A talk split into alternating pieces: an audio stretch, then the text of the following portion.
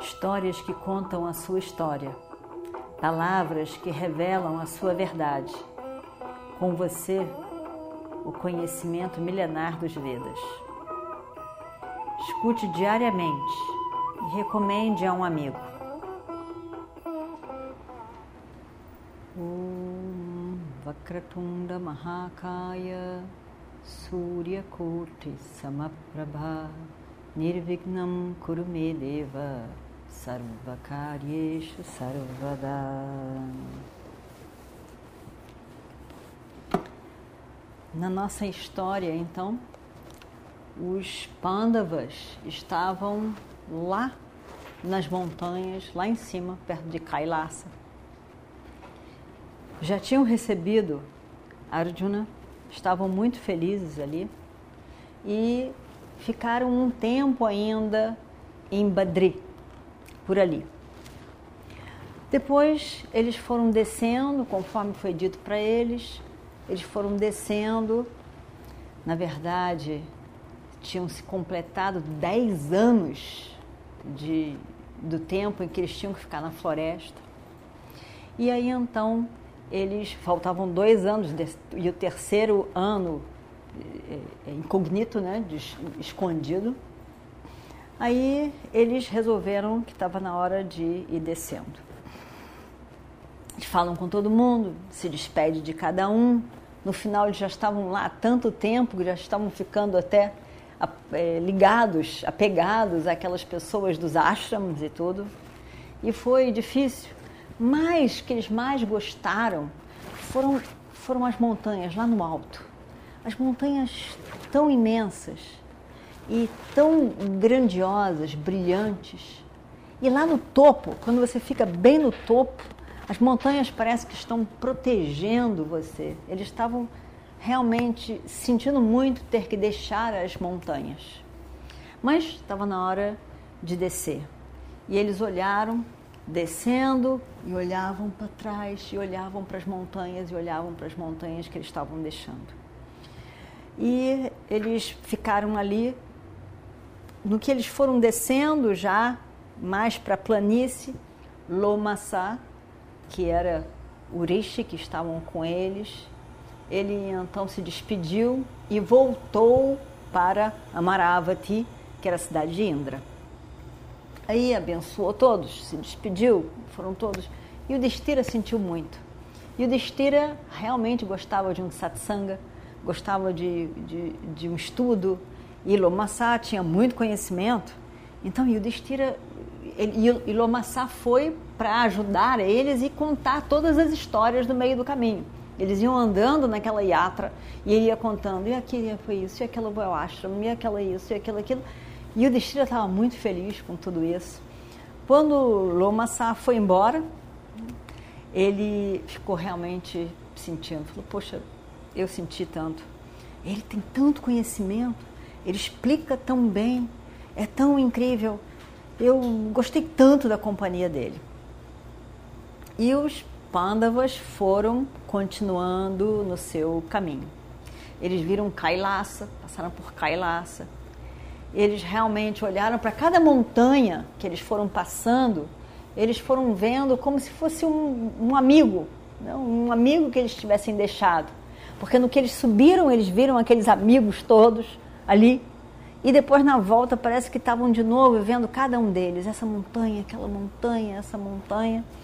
Eles realmente é, viram lugares que eles já tinham visto antes, foram por fim nesse ashram de Vrashaparva, Vrashaparva e lá eles ficaram durante algum tempo. Na verdade, no total, depois que eles se deram conta, eram quase um ano que eles ficaram ali e depois eles foram para, de fato, para Kamiaka, para a floresta Kamiaka. E dali eles estavam. Rishis também por ali, e, e, e satsanga, eles realmente usufruindo de tudo aquilo. Nesse, nesse momento em que já faltava pouco tempo,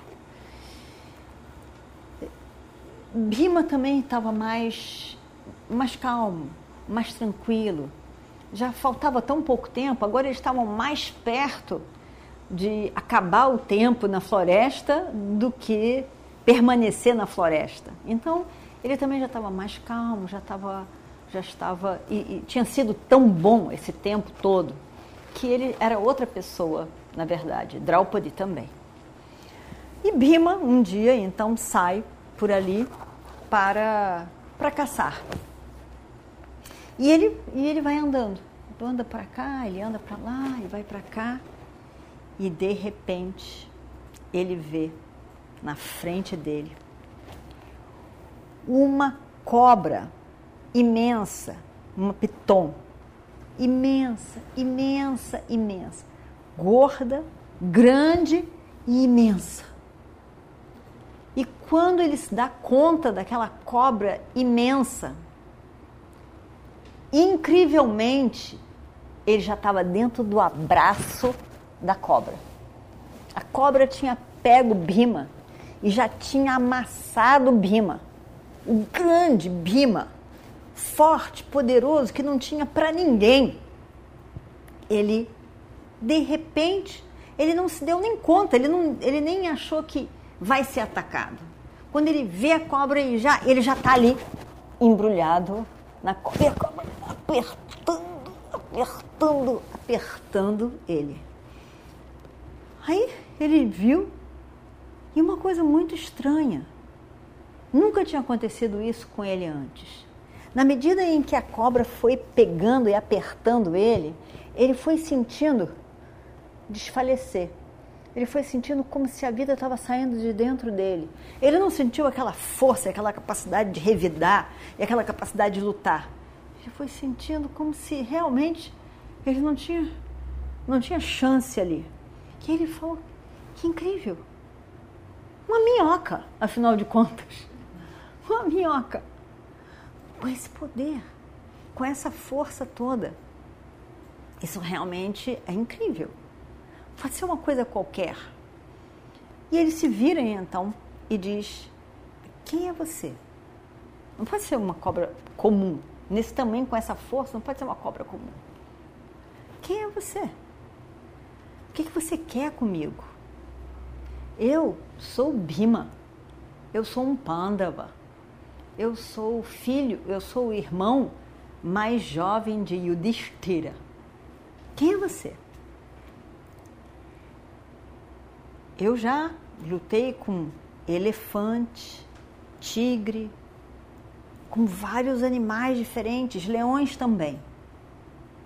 Sempre consegui lutar em vencê-los. Mas tem uma coisa diferente, estranha em você. Você não parece um ser comum. Eu, eu, eu consegui na luta, destruir todos esses animais. Mas, mas eu não consigo. Eu não consigo de maneira nenhuma. Eu não consigo fazer nada, na verdade. Eu não consigo nem me mexer. E eu estou achando isso muito estranho, muito diferente, muito estranho. Você tem alguma força maior? Você tem realmente algo que, que que me aprisiona completamente. O que é isso? Quem é você? E a cobra, então, Piton, segura realmente ele, está segurando Bima, assim com toda a força, e diz, e vamos ver o que acontece no próximo capítulo. Om Shri Guru Bhyo Namaha Harihi Om. Histórias que contam a sua história, palavras que revelam a sua verdade. Com você, o conhecimento milenar dos Vedas. Escute diariamente e recomende a um amigo.